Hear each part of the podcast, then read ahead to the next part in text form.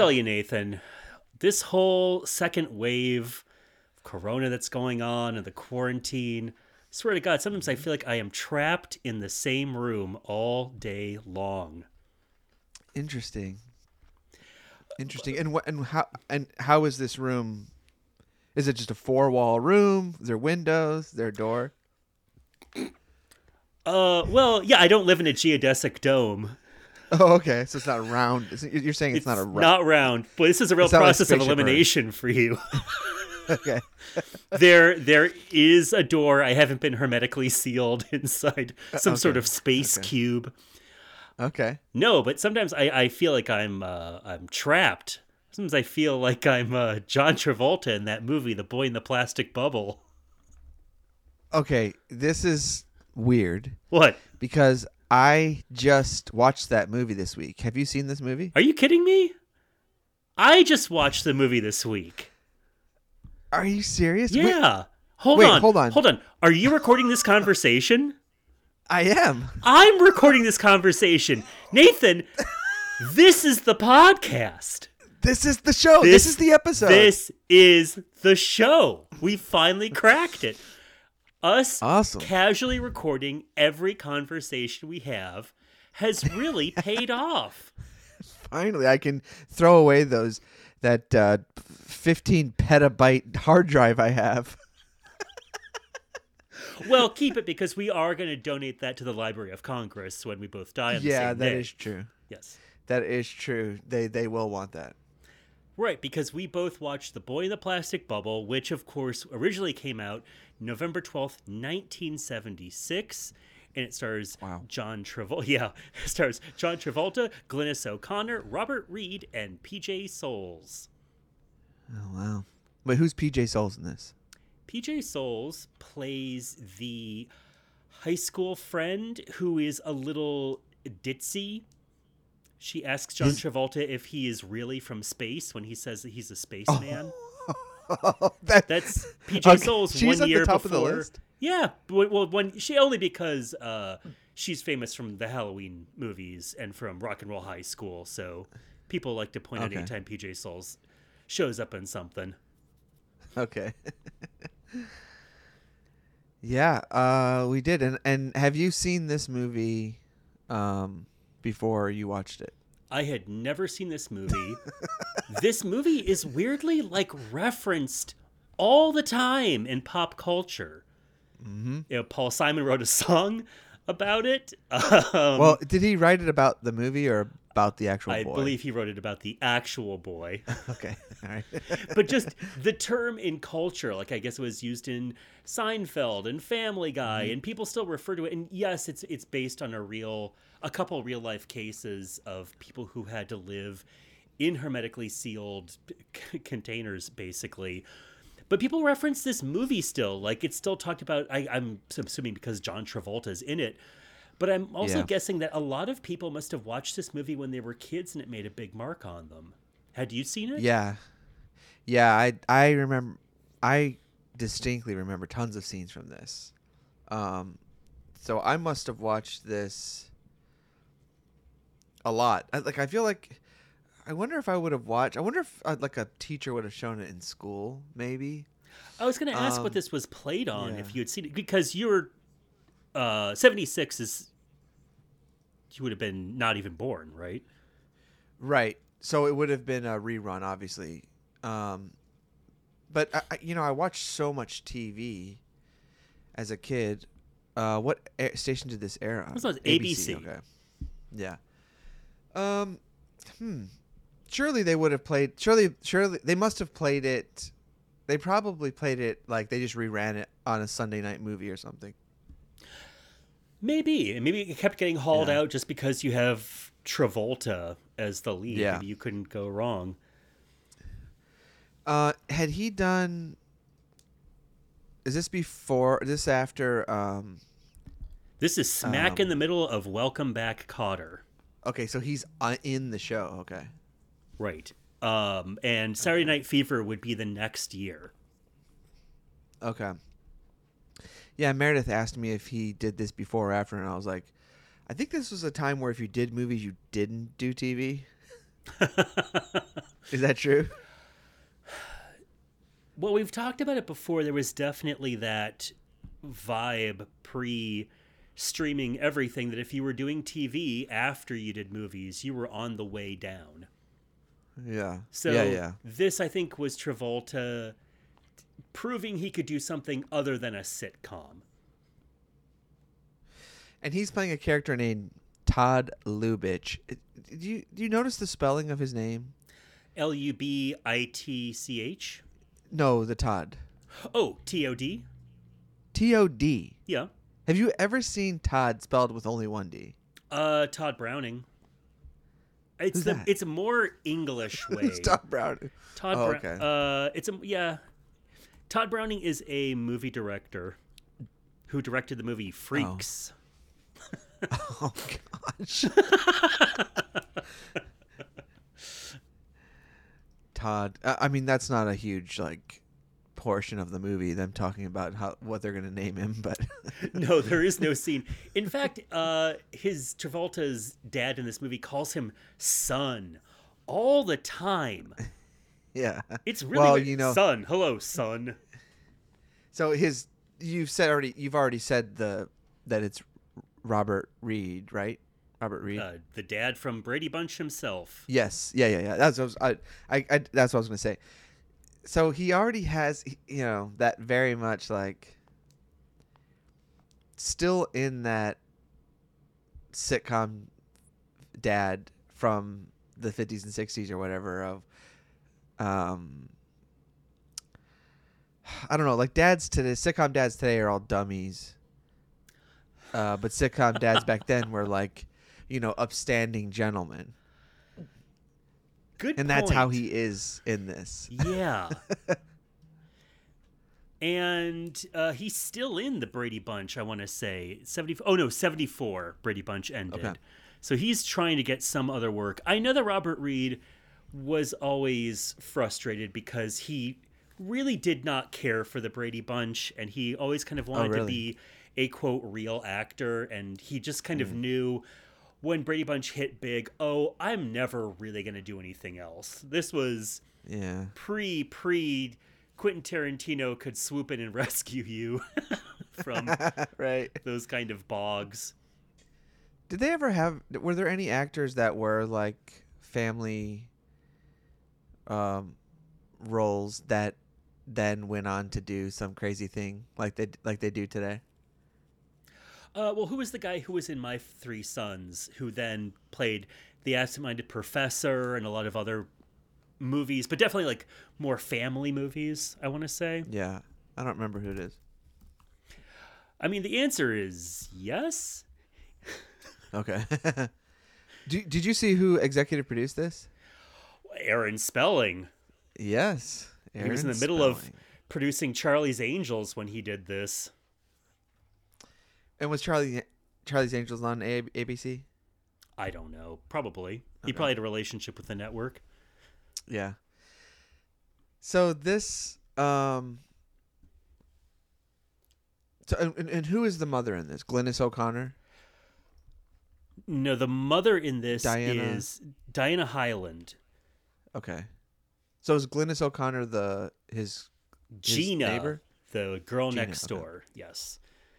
And Okay. this movie, uh, as we've kind of alluded to, is or as you probably kind of already know, the listener, is about a young boy who plays by John Travolta uh, when he's a teenager, who has uh, a deficiency named SCID, S-C-I-D, which is severe combined immunodeficiency, which is a real disease. Um, and this is kind of a combination inspiration of two people, David Vetter and Ted DeVita, who were both Okay. born with this, and they were both kind of coined the boy in the plastic bubble. David Vetter was the first one and the slightly more famous one. Ted came afterwards. Uh, David lived until he was 12 years old, and Ted lived until he was 18. And they both How did Ted how did Ted die? Uh, complications of his disease. Let's see here. Did he- He died from an iron overload from too many transfusions of bone marrow. Oh, okay. Um, and So, but but none of them, neither of them, lived outside the bubble for uh, a comfortable time and then died. none of them, neither of them left the bubble. And Okay. I'll kind of get, get into details as we go through this. But Yeah. primarily, if they were born, they were immediately diagnosed. They had to be in a capsule uh, with, you know, kind of glove insertions on either side. It looks like when people are handling nuclear waste. Um, Or Jurassic Park or eggs. when you're, unless you're John Hammond, and then you just stick your finger in that egg. yeah. Um, and in both cases, they kind of had their infancy in the hospital, and then they were transferred to their parents' houses, but still had to live in these sealed off tents, which had a lot of air vents that would blow uh, air currents through because if they had any germs in their system, they would become very ill and kind of immediately die. Yeah. Um, I always think about that. So when he so in this in this he's um he has an open door yeah. uh, when he's older and um the door just has air blowing out of it and I always think of this whenever I'm like whenever I go to um like the zoo or something and you go uh, down here in Florida especially and you go into one of the buildings and they have one of those massive like air conditioned sheet like air conditioners Hmm. right at the door Yes. it just blows air straight down that you stand under for two hours yes. because you're so hot every time i walk through i picture myself as him going like leaving the bubble that's how much i watched this i guess as a kid Um, so both of these individuals were the subject of a lot of press attention, and neither of them lived lives with much privacy. Obviously, um, they were kind Right. of under not not scrutiny, but just especially in that era. I think people maybe weren't as tactful about leaving the family be. They kind of treated these kids like hamsters a little bit until the kids were old enough to speak for themselves.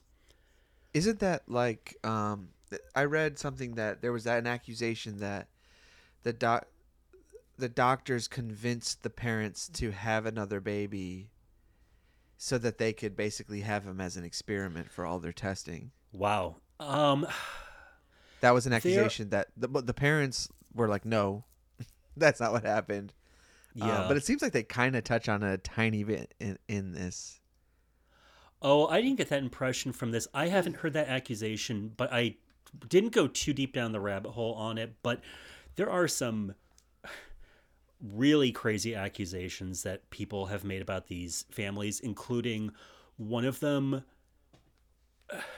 wanted a child free from sexual sin, and that's why they didn't progress him any further. It gets very weird and very Well, I'll tell you what. dark when you're talking about kids. I'll tell you what. In this movie, I mean, there's some sexual sin going on, baby.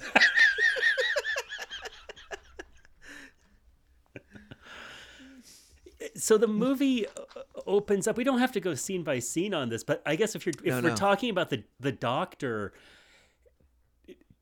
the the husband and wife are gardening in their front yard, and their doctor, who apparently makes house calls all the time, drives up to them and is like, er, er, "Hey, I know you've had infertility problems, but you're pregnant. I hope that doesn't traumatize you in any way."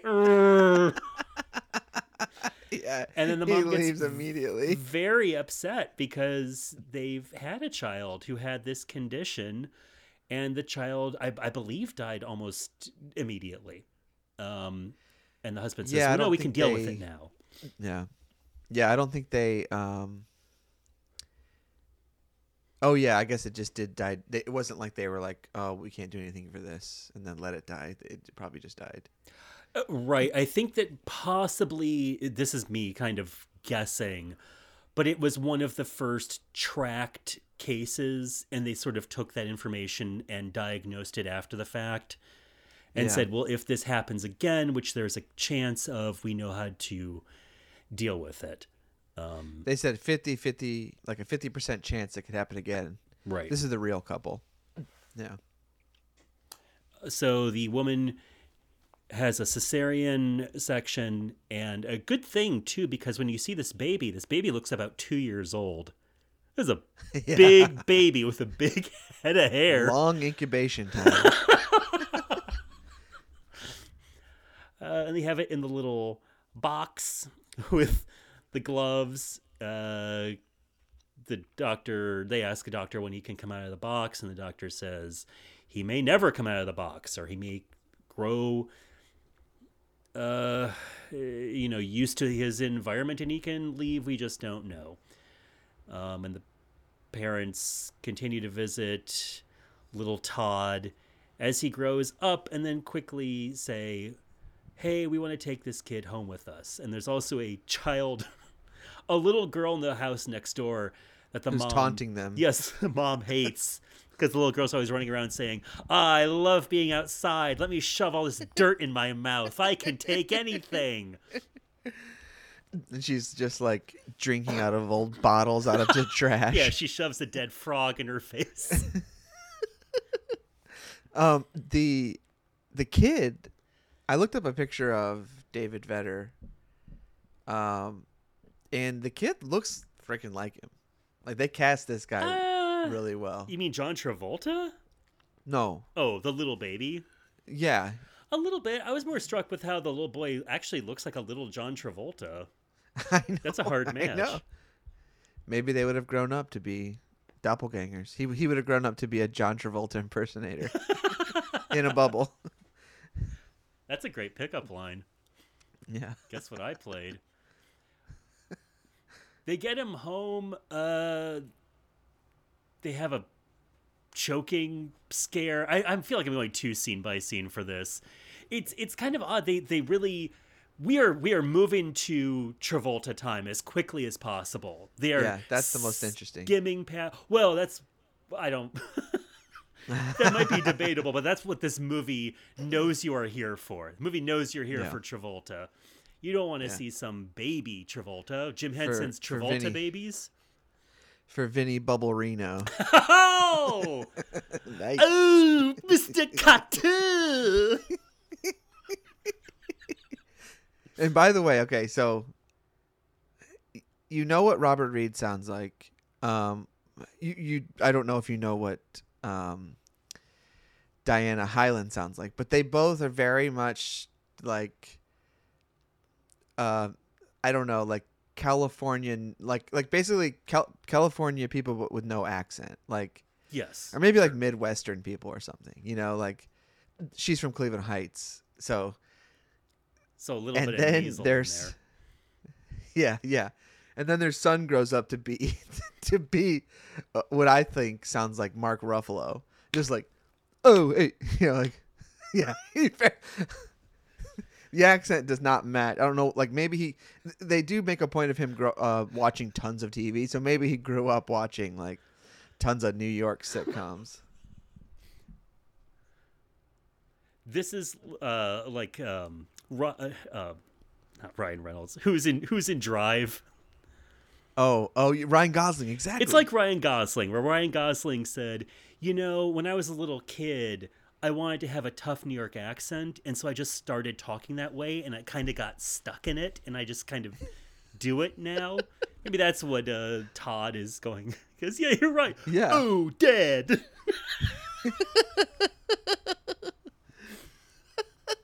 dead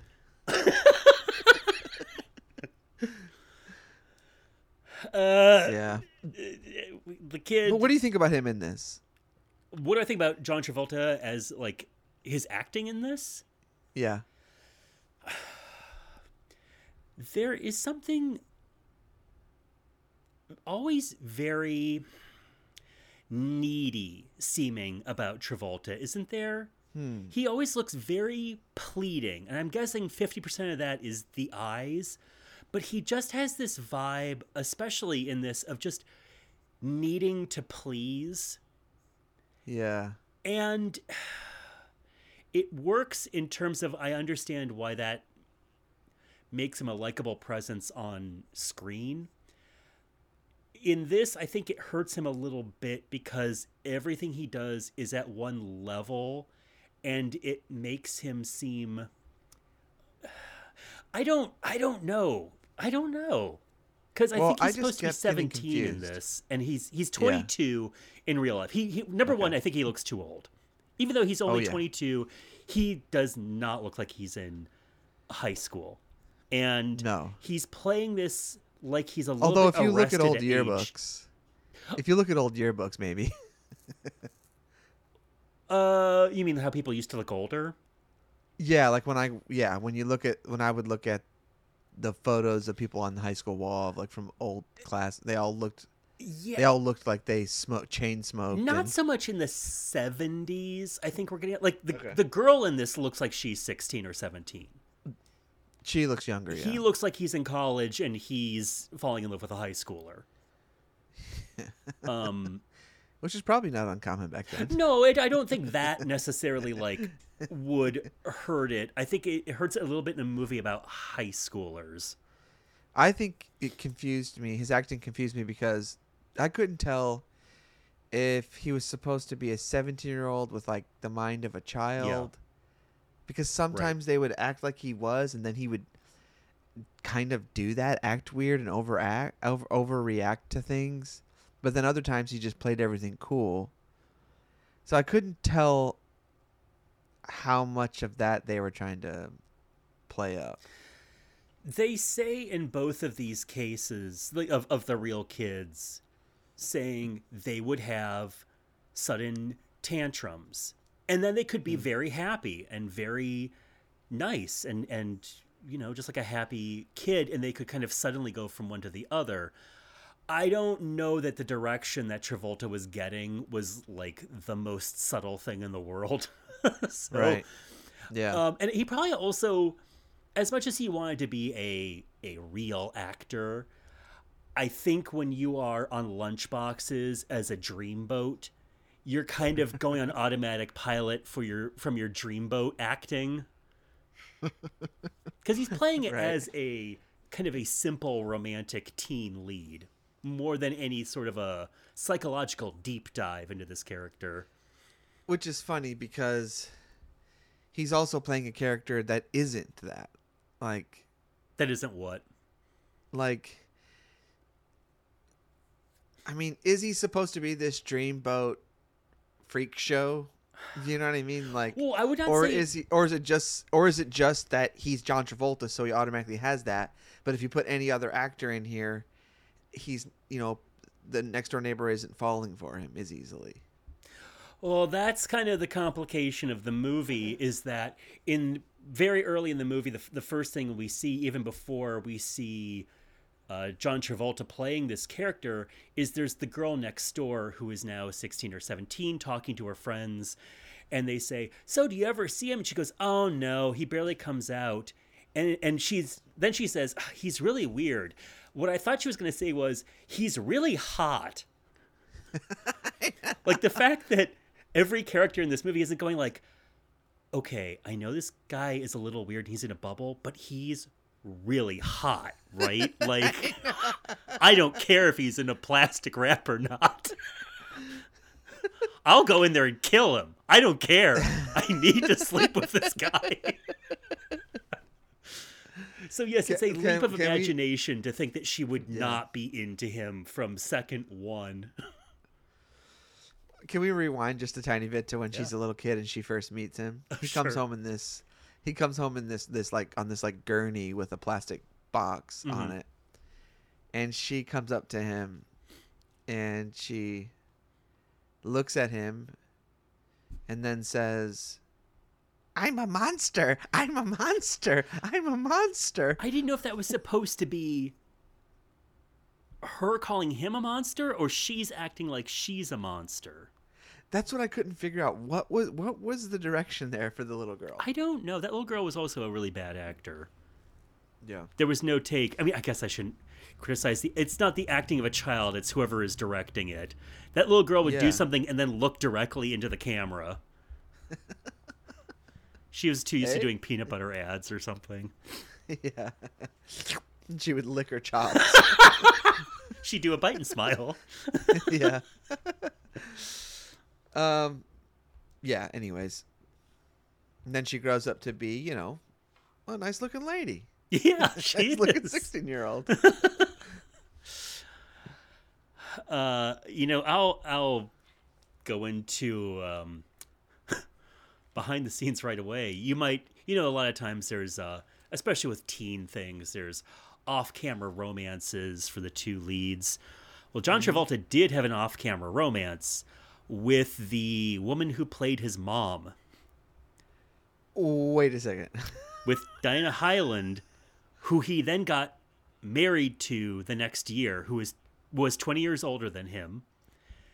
And then she died the next year of breast cancer, which is Oh, the I'm seeing that. same thing that his wife years later would die of. Poor John Oh, Travolta. no. It's so tragic. Gosh. But I want to know what the story was of how he and the woman who plays his mom got together. I guess those gloves were a bit too much for him. you think they ever like Did it snuck through the- around on set and had some, had some did, did it through the hole? I think that that glove got a little sticky.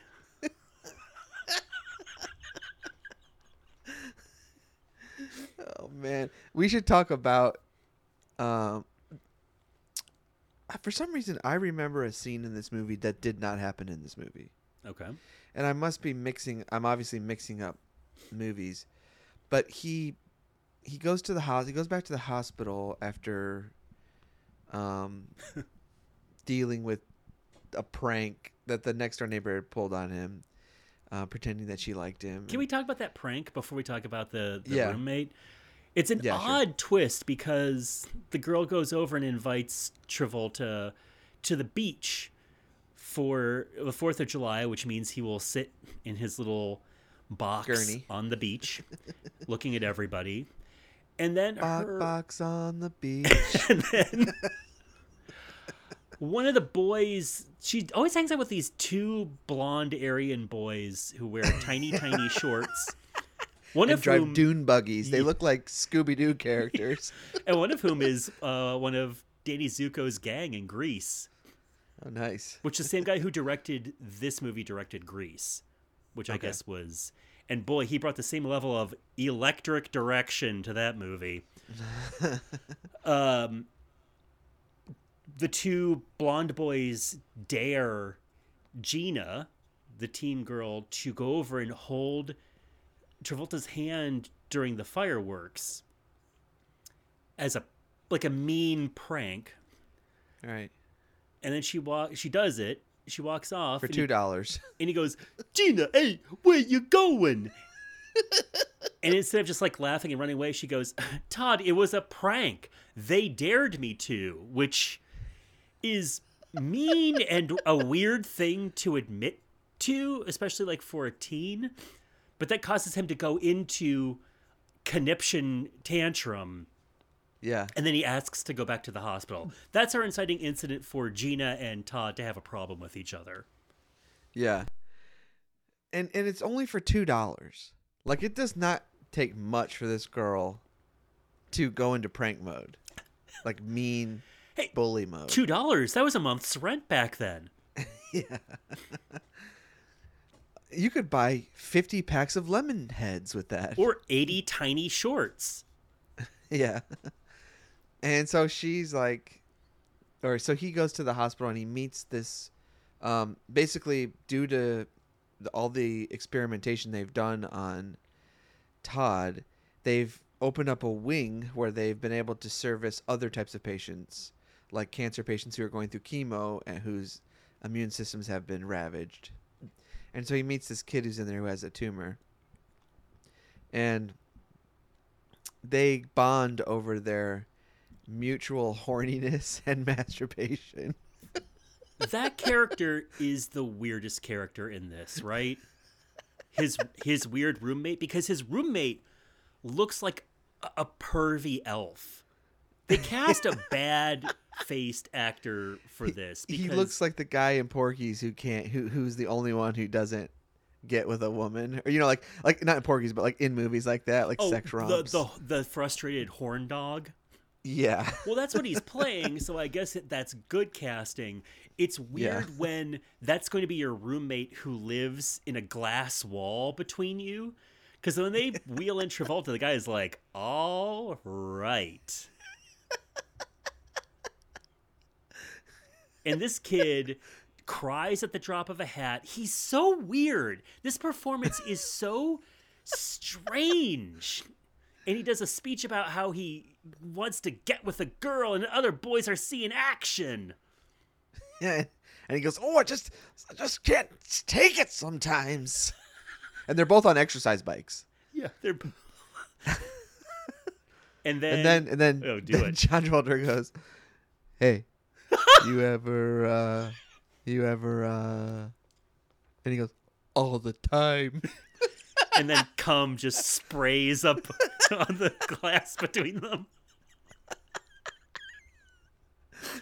And then we get to Yeah. see one of my absolute favorite things when this happens in TV movies. I'm so happy, which is uh, a celebrity cameo from a celebrity who is not an actor because astronaut Buzz Aldrin is in this movie. He goes, Well, hello there, Todd.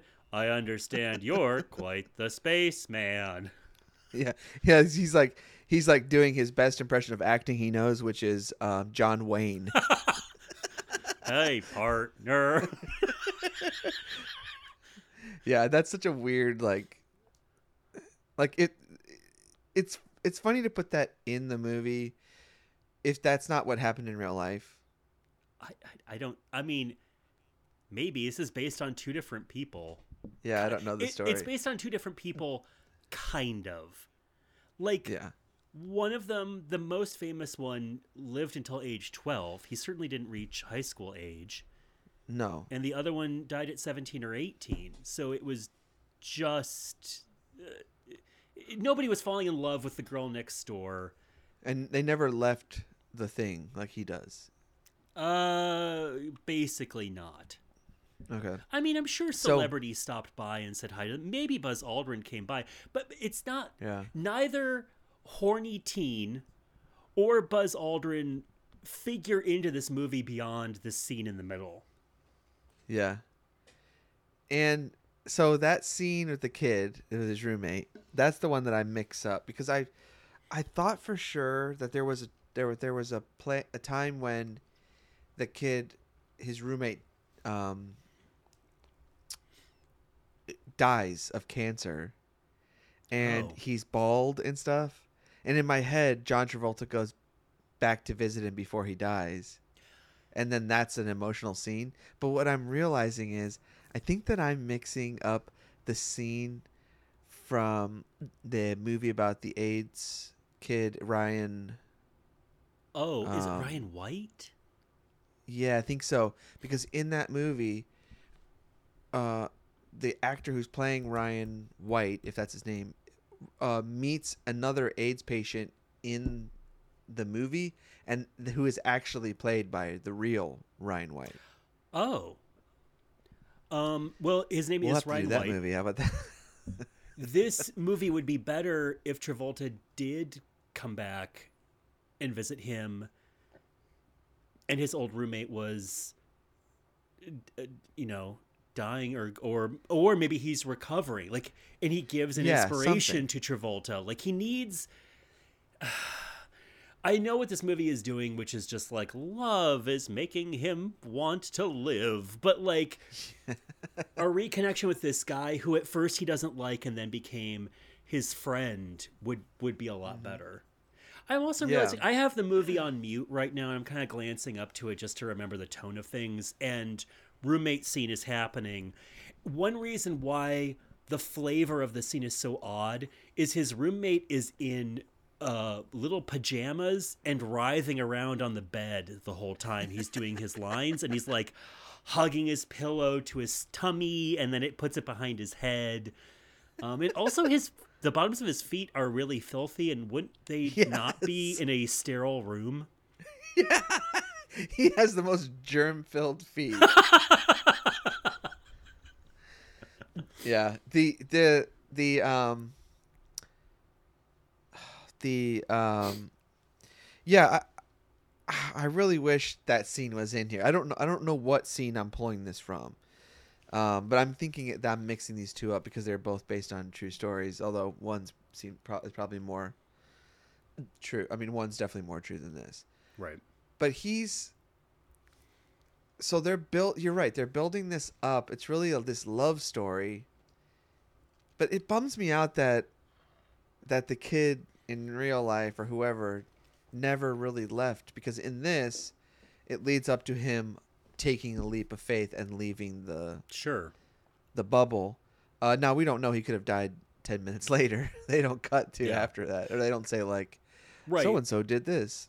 because the girl feels bad for what she did. She tells his dad that she wants to help him with schoolwork, and he's uh, getting a closed circuit TV so he can be in the classroom virtually. Um, the way they set up the classroom is absolutely crazy because they have a you know all the kids are in the classroom facing the teacher but they have Todd's camera facing the students, not the teacher, Right. and the students see Todd in the screen, as opposed like to as putting he's the teacher.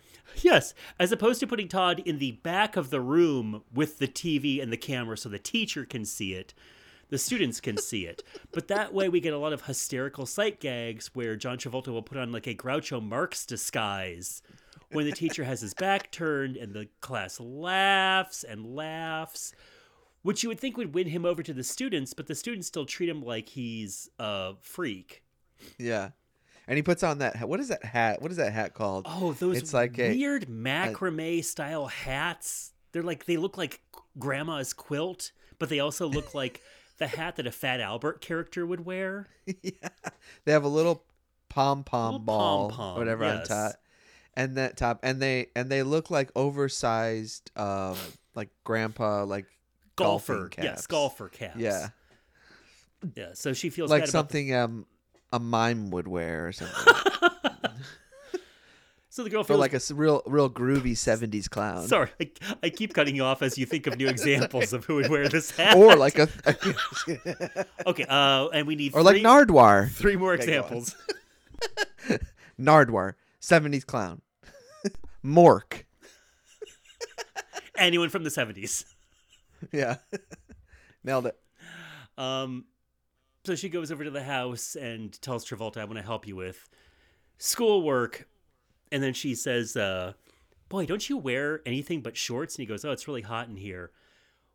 In real life, she would be like, "Can you make sure you never have pants on? Can we lose the shirt?"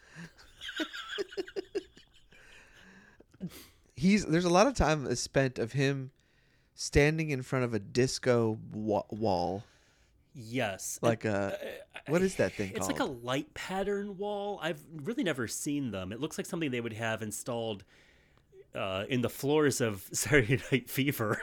yeah But I think what he's doing, he talks about it later, is he kind of loses himself and pretends like he's astral projecting, basically, so he can Yeah. feel like he's he's leaving his room because he will sit in front of these lights and space out. they look like uh, something out of like a 60s british mod scene or something It's something on the set of Red Dwarf. yeah is that 60s is mod like 60s or is that 70s? Yeah, mod sixties. okay Um, how how should we skip around to this? Because we don't need a beat by So beat. then- so- this. You're right i mean he they fall in love. they end up yeah they fall in love like there's scenes of him like she she rides a horse and he he loves that about her so there's scenes of him her like jumping over his Oh, bubble That's with the horse crazy. He tells the parents they should go on a vacation, so they do. And while he's gone, uh, the girl and his nurse Ma Fratelli Ma Fratelli wheel his uh, box out to the lawn, and she rides his horse around his box, and then he wants her to jump the horse over his box. And I don't know if you paid attention to the box during the horse jump scene. Oh. But he transforms into a Filipino man for a quick second. That box, uh, like, there's no way. I mean, that is. that horse jumps so freaking high. so th- that's one thing that's funny about the, the. She rides this horse around town like the Wild West.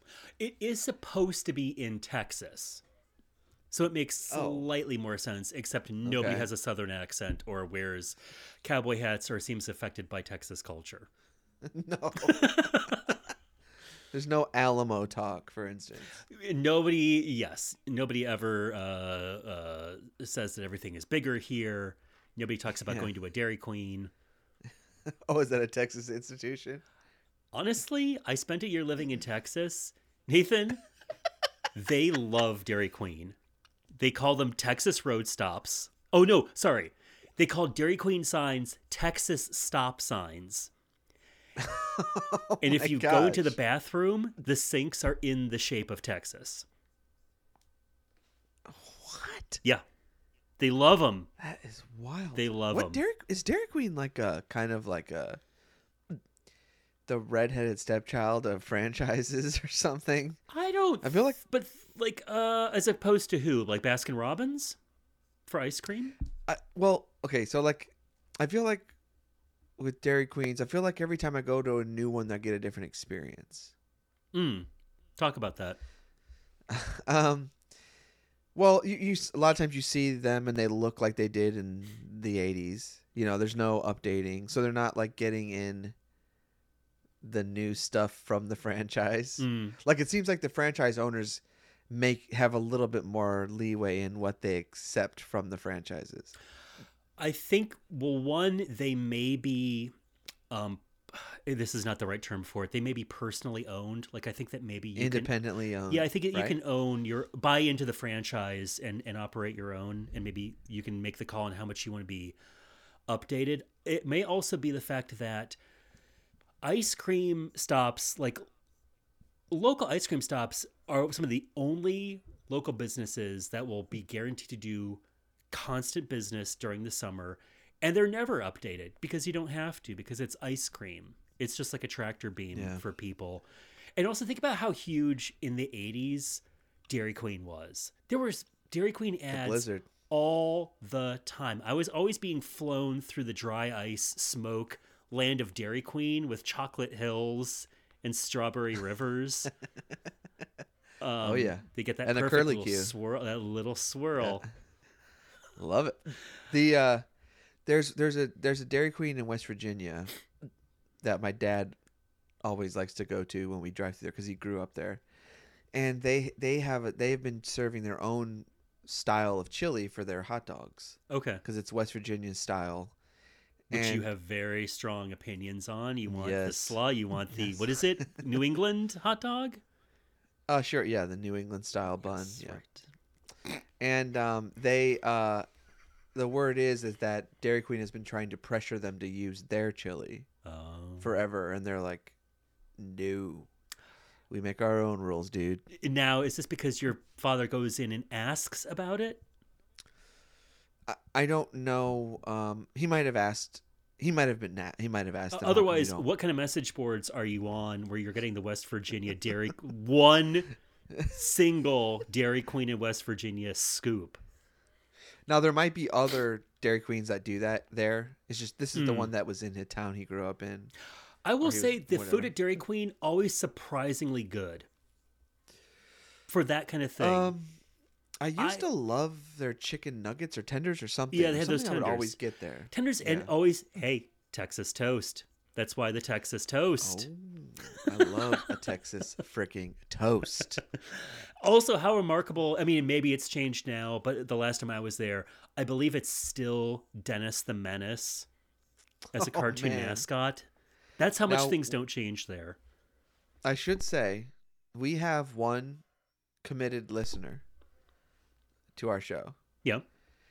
and he is a very big Dairy Queen fan. Yeah. So shout out to our listener, Austin Baxter. Oh, Austin. a very prominent city in Texas. That's right. That's why he The likes it. links don't die. Yeah. Uh, all right. Is Dairy Queen And then from in this movie? Yeah, I'm from- trying to think. No, it's from not. there it goes yeah. From there it goes um he they graduate and she's going to be moving to New York to go to art school or whatever. Yeah. And so this prompts him to call the doctor and say, "Look, doc. Look, Mr. Kotter. Mr. Kotter. He goes ooh, ever ooh, and he raises his hand. Yeah. Am I ever going to get out of this bubble?" What Right. if I had a connection? What if I went up my nose with a rubber hose yeah. and took in the air that way? That was gold, and, Because he- and the doctors, yeah, He has been Go going on. out of the house in this Yeah. suit that looks like an oh, oven mitt. spacesuit. in a hysterical. This is not He a. looks- this is not a movie where I like- I was like laughing. At, I'm sorry. I know you love your comparisons of what people are on, wearing. I've got this. I've got this. Okay, hold on one second.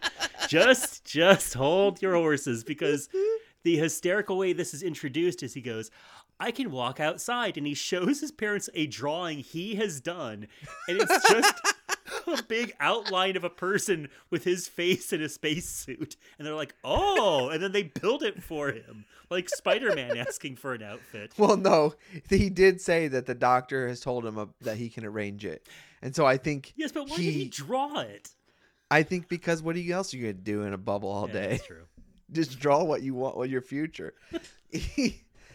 okay, you ready for this? I'm ready for this. He looks like if the guy on the box of the hamburger helper was was in a mitten. It's a big orange quilted space suit with a big silver box on the back that he has to like plug himself in and charge Oh. it up. He looks like those guys on the Among Us game. And I am I am expecting three more things that you think it looks like during the course of this podcast. He goes to school and sits there, and then he uh, wants to show off, so he does a push-up competition with one of the blonde Aryans, which this is sticks in my mind very heavily. I remember this scene. makes his Oh, oxygen like- run out. And so then he runs into the oxygen tent that they've set up in the back of the classroom for him. Um, I looked this up after the fact because I was watching it going, he's running into this room with his suit on, which now has germs, takes it off and starts breathing. And he has bet this kid he could win at a push up contest. And so the kid takes out a dirty ass $10 bill, a, the germiest piece of paper you can possibly think of, and slides it under the oxygen tent. So that thing is filled with germs. And apparently, uh, Ted DeVita, the older kid, uh, who had this said that that scene was ridiculous because people were just handing him things into the Yeah. oxygen. Yeah, like when you read what they had to do, like, and they had they would have to like anything they wanted to put in there, they would have to put in this chamber with gas, some kind of gas for Yeah. four hours. Yeah. Then they would have to let it sit for like three or four days before they could actually give it to him. I it was wanna- like a ten day process. I want to read more about his life because things like how did they handle food? How did they handle a bathroom? Like those are all things I'm curious about. yeah, did he have like a? Did he like poop and pee into their gloves, and then they just pulled it through? then just just What if they said their yes? hands. Okay, so Yeah. he he's gone through all this. He's he's graduated in his little space suit.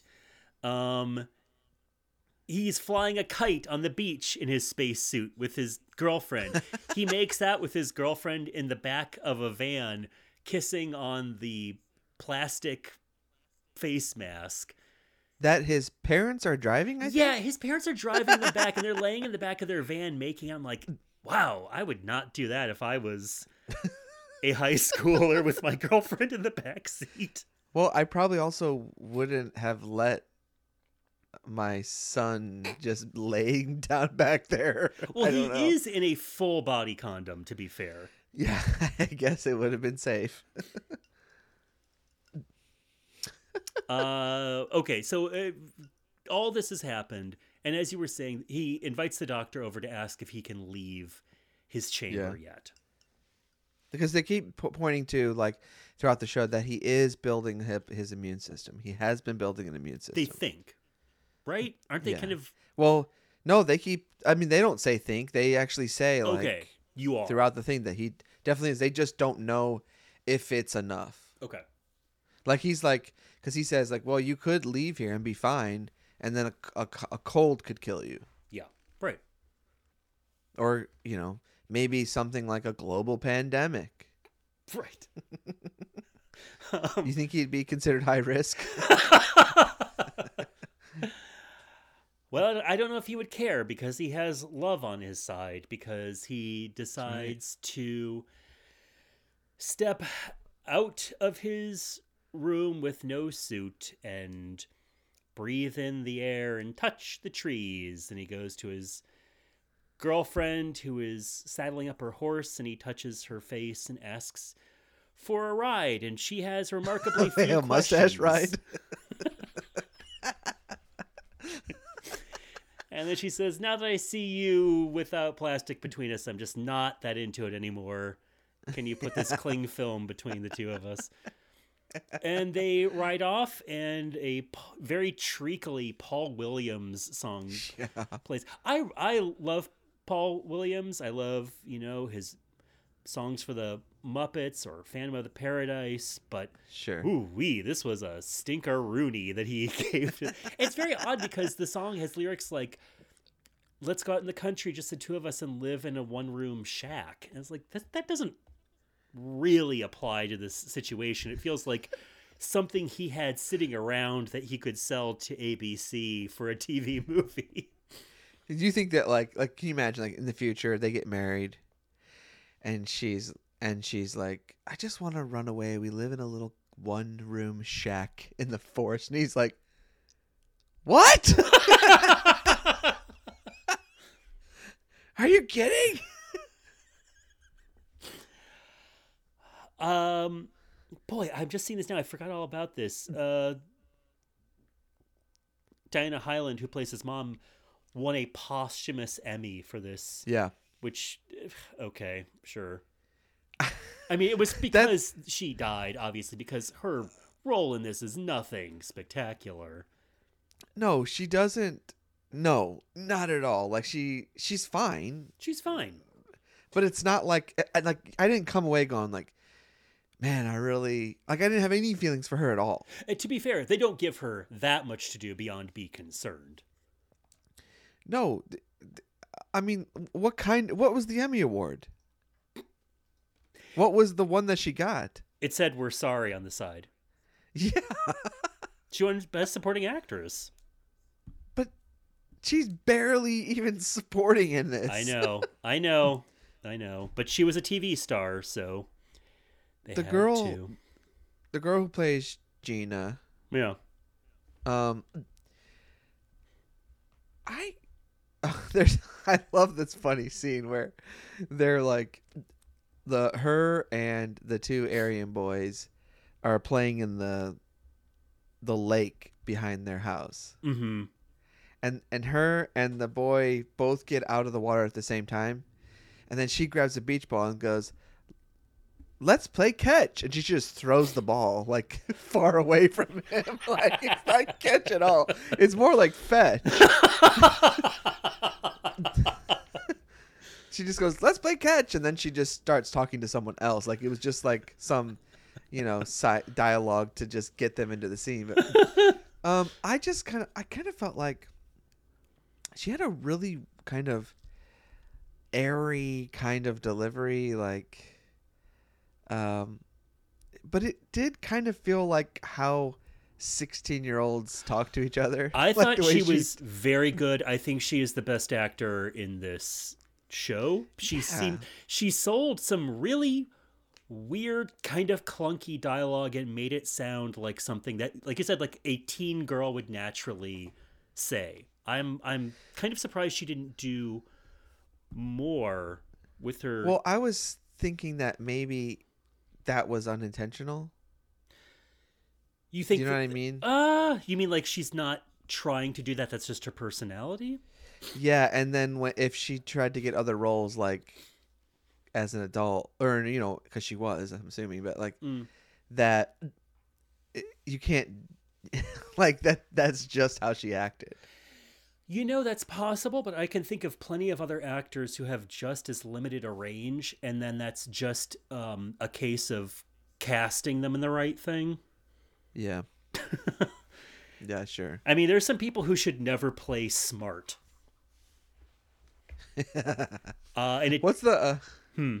what's the uh who's who's the oh, who, who the actor um the the black student in class um Oh. she's famous. she played uh, Will Smith's mom on Fresh Prince. No, wait. No. Yeah, Oh, oh, oh. not Aunt her real mom. Yes. Her real mom. But isn't she also famous um for other stuff too? Probably. That's that's the only thing I know her from off the top of my head. um I'm looking at the cast list. Mm, good um, first choice. Yeah, just just just give me a second. Sure, folks. sure, sure. Yeah, Anne Ramsey is the um is the nurse who comes to uh the drunk nurse who comes to help him mm. and she, you know the throw mama from the train and um all of that stuff. Oh, here it is. Yeah, okay. So she was um oh, I guess she was also on Welcome Back Kotter. And she played Vi Smith on Fresh Prince of Bel-Air. Um okay, I thought she was in other I thought she was in other um sitcoms, like 227 or something like that, but Hmm. no. Hmm. I'm thinking of something else. Yeah, you're thinking of something else. Yeah, what, what what's my problem? I don't. She was on Good Times. Okay. Let's see. What's happening? Good Times. Captain Caveman and the Teen Angels. Uh huh. Um, but who else is? Is there anyone? Oh, uh, the kid. There's that kid who shows up just for the scenes where they all go out to the football field. mm. He and he's the one who asks him. I've always wanted to know. Um, he's like eating an apple or something. He's so weird in this. Uh, yeah. Are you just commenting on his performance? He looks familiar to me, and I can't. so picture who he I is. I thought the same thing. I really didn't when I was looking over his stuff. The only thing I knew him from was he plays Dill in To Kill a Mockingbird. He plays Scout's best friend when he's a little kid, and for whatever reason, he didn't seem to transition to other things. He has such an interesting face. Um, he looks a little like Buster Poindexter from the New York Dolls and Scrooged, which is maybe what you're thinking of. That very long face, squinty eyes, very prominent bones. and he acts really weird in this. Really strange. Yeah, I mean, I like. He could be a really good character actor. It's a Yeah. it's a shame he didn't do more. In an episode of Amazing Stories or something. Yeah, that's what he would be perfect in. Yeah. Yeah. So now, um, I, I one more thing about to say about it before we kind of wrap it up. Like I, I did um the music in this, the score Mm. is that it basically all of it sounds like the coming back from commercial break at a, in a sitcom. Sure. Like that's what all the music sounds like. And I love that. I love TV movies. You know, I always talk about this. I love that about TV movies from the 70s. They all still have that traditional TV score. Well, it's probably because it, the music was by Mark Snow, who did Dynasty and The Love Boat, and then he did um, X Files later on. You know, he's just been Okay. doing TV forever, but he did a lot of classic TV themes. Love it. Love it. Um okay, so what did you think overall about this? overall so the the real kids number one you know they they never saw it's you know Ted DeVita. It says he died between 17 and 18. I don't know why there's that unsureness on Wikipedia, at least about his age. They they never saw their high school graduation. Um, they didn't have this walking out of the tent moment. No. Um, and even the spacesuit. So the spacesuit was a real thing. NASA made spacesuits for both of them. Um, Vetter, I think, used his. I- I'm not going to say who did what. Okay, one of the kids It was. used I it. think it was Vetter. well, they both had them. Yeah, I mean, I think he he wore his like seven times. He wore his a handful of times, and then they made him a new one for when he got bigger, and he never used it again. And the other one used it once. Both of them uh, hated how I, I'm assuming that like news cameras were there, or people were staring, or whatever when they used it. For whatever reason, they didn't use it Well, around. but also in this, it's just a battery pack. And theirs were actually connected to a tube back to the freaking room or whatever. I'm sure they were. I mean, it would be like a spacewalk. The fact that it's this Yeah. little lunchbox sized thing on the back of Travolta's uh, outfit is fairly ludicrous that it could power a germ free oxygen system for him. yeah. um, okay, so so you take all of that. You're dealing with a real life disease, and for a long time there was this trope on TV. They would call it the disease of the month movies. It was a thing where they would have the newest thing everyone was concerned about or a disorder or whatever, do a movie about it. So this kind of falls into that category. I don't know where in the timeline if this was one of the originals or if this was just in a pantheon of them. But it does bother me if you're talking about a real disease and you don't get the facts right. That's just like a bare minimum of what you have to do.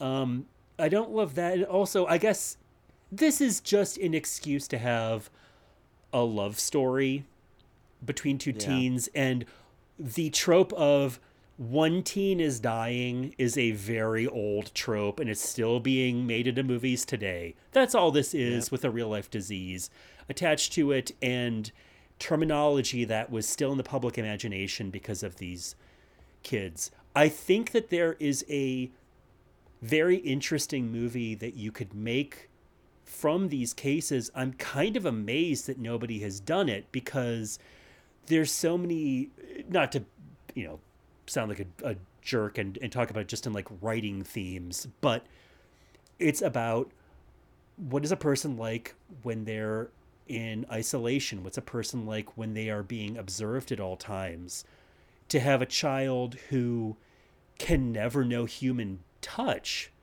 that's fast. I mean i used to work in an adoption agency and this is kind of a, a little bit of a different thing but i'm sure that there's similar ramifications to it is especially kids from russia who were from packed orphanages.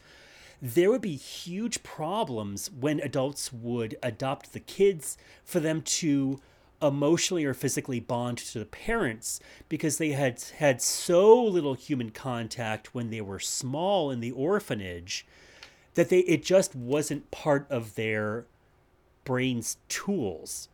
So what is it like to have a child who never gets an actual skin on skin contact? And when they said like these kids would go from ratchet from having tantrums and being very immature to acting their age and being very friendly, that makes sense that you would just not have Yeah. control of yourself. You know, what does it mean to have a human experience in that kind of condition? Um, And this movie dresses basically none of that. no. and also, what's what's the what role do these adults have in deciding all of this for a child who has no say for so long?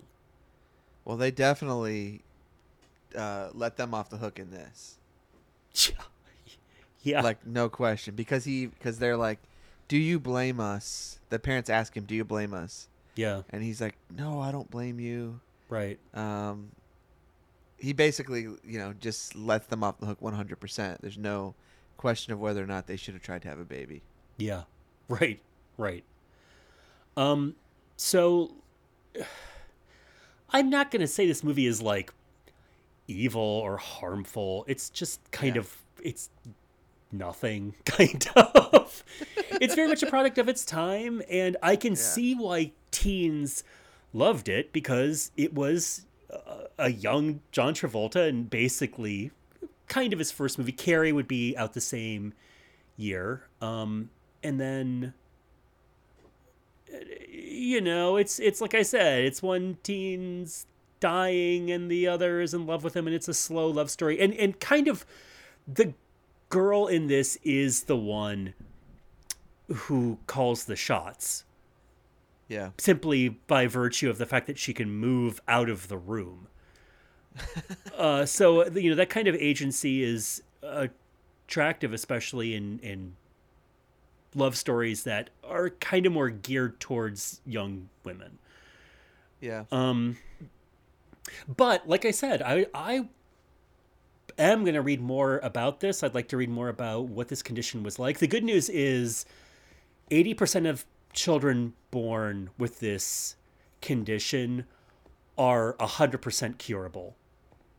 At Oh, this great. point, um, it sounds like a long, miserable process. Like there's a lot of transfusions, there's a lot of therapy, but it, it is something that kids can uh, overcome or, or beat, which is great. But I would like to learn more about this. And there's also a book that um, David Vetter's psychologist or psychiatrist Yeah. put out, and the family was fighting against them releasing. It looks like it's self published. So I, Like it was written in 1995 and it only got released like in 2016 or something. yeah, I don't know if the parents passed away or or what the deal was. And since it's self published, and uh, you know, if a, if a publisher won't touch it, I don't know. I don't know. I'll read it with a grain of salt, but I'm interested in what they say about the conditions and, and the way that the kid was kind of treated as an experiment to a certain degree. Yeah. Uh, so yeah, I, I'm interested in more, learning more about it, and I'd like to see somebody else tackle it. And um, I liked the movie. I hate that it's not truly based. That it's not true. Like that it just like once you get to John Travolta years, it stops being true. At least I don't know the other the other kid's story, but the Todd. I guess maybe it's more based on Todd than it is the other one. But I just hate that because I was. It, it, it- it's one of those things where you're like, like, there's a scene in the, the movie about Freddie Mercury where it's this really great scene. Something happens in the end where he, he like, I think he like confesses to him that he has AIDS, and then they go out and do the best show of their life at Live Aid or something. Oh, yeah, right. But like that scene didn't happen in real life, Right. and I'm like, that's like the the whole movie, right there. and it's like that's like, and then you're like, what the heck? That this this is, it just completely changed my opinion. You know, it, it, it made me bummed about this movie, even though I remember fondly liking it and being like, oh, oh this is a really cool story. I had the same react. Uh, well, at, at least I will say they didn't name his character after one of these kids. That would have been really tasteless. They, it's a fictional story about this fictional guy, so that's fine. I had the same thing.